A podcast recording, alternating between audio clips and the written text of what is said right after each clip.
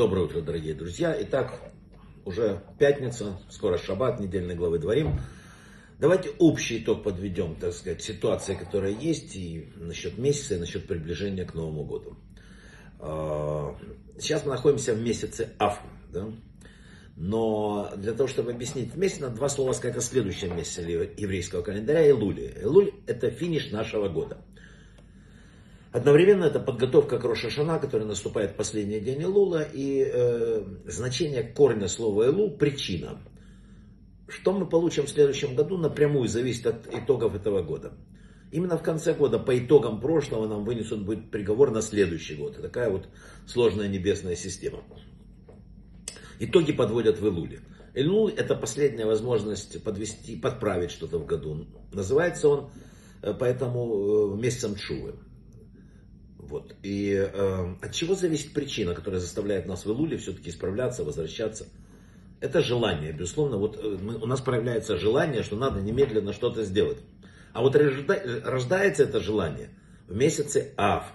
Главная вот, работа этого месяца порождение желания. Почти у всех, ну, как бы, э, вот до 9 Ава, который произойдет буквально через несколько дней, это пост э, один из самых сложных в евреев, как Йом-Кипур, он э, суточные посты после 9 числа, уже начинает просыпаться вот это желание.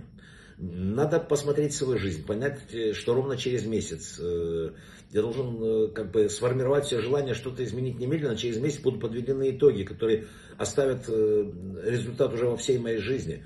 Надо поговорить самой с собой, находить время, чтобы побыть дома с родными, как-то наладить какие-то отношения. Надо поставить на весы э, вот, вот это вот э, наша духовность и то, что я трачу время неизвестно на что. Надо определить свой баланс и начать исправлять вот это движение. Вот. А вообще обычно после 9 ава, после трех недель траура, э, возникает такое желание, чтобы больше этого никогда не повторилось, чтобы последний раз – тем более, что такая возможность есть. Главное желание. Еще раз повторяю, раздел Дворим всегда читают в шаббат, предшествующий 9 ава. Это потрясающий шаббат, уникальный сейчас шаббат. Шаббат видения. Шаббат, который написано в Кабле, должно быть веселье в два раза больше. В этот день мы оправдываем, вообще в сути своей 9 ава, это не день оплакивания э, прошлого, а настоящего. Ведь если мы с вами в наше время еще не построен храм, значит мы с вами живем в поколении, которое его разрушило. Большой храм состоит из наших, каждый из нас имеет души, он строит свой храм в течение жизни. Вот этот большой храм, он состоит из наших маленьких храмов.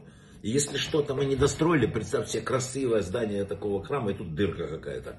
Оказывается, что это Вася не достроил свой внутренний храм. Надо понимать, что это все потом видно будет со стороны. Очень обидно. Предшествующая вот эта суббота называется, повторяю, Шаббат Хазон, суббота видения. Написано, что в этом душа человека во время, в этой субботе, особенно ночью, может внутренне увидеть третий храм. Но что такое третий храм? Вечный храм. Это значит, мы можем увидим идеальную ситуацию своей жизни, какого-то вокруг нас ситуации. Это уникальный день, который нельзя потратить.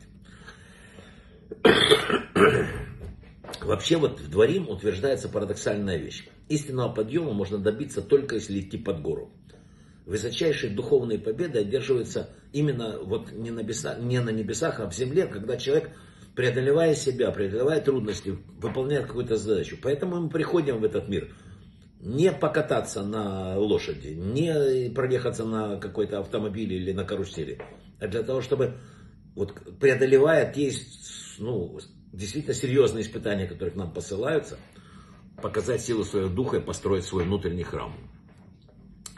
В эту субботу принято радоваться более чем обычно, чтобы праздничное настроение не омрачалось даже отголосками какой-то печали. Но это имеет более глубокий смысл. Суббота это отражение будущего мира, в котором написано нам воздастся настолько, что следы всех былых проблем, печали будут стерты. Вот почему в этот день, который как-то соединен, шаббат видения соединен с будущим, не должно быть места воспоминаниям о бедах.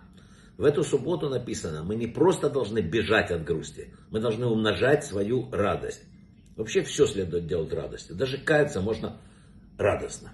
Дорогие друзья, шаббат шалом, хорошие субботы, хорошего настроения и потом хорошего поста.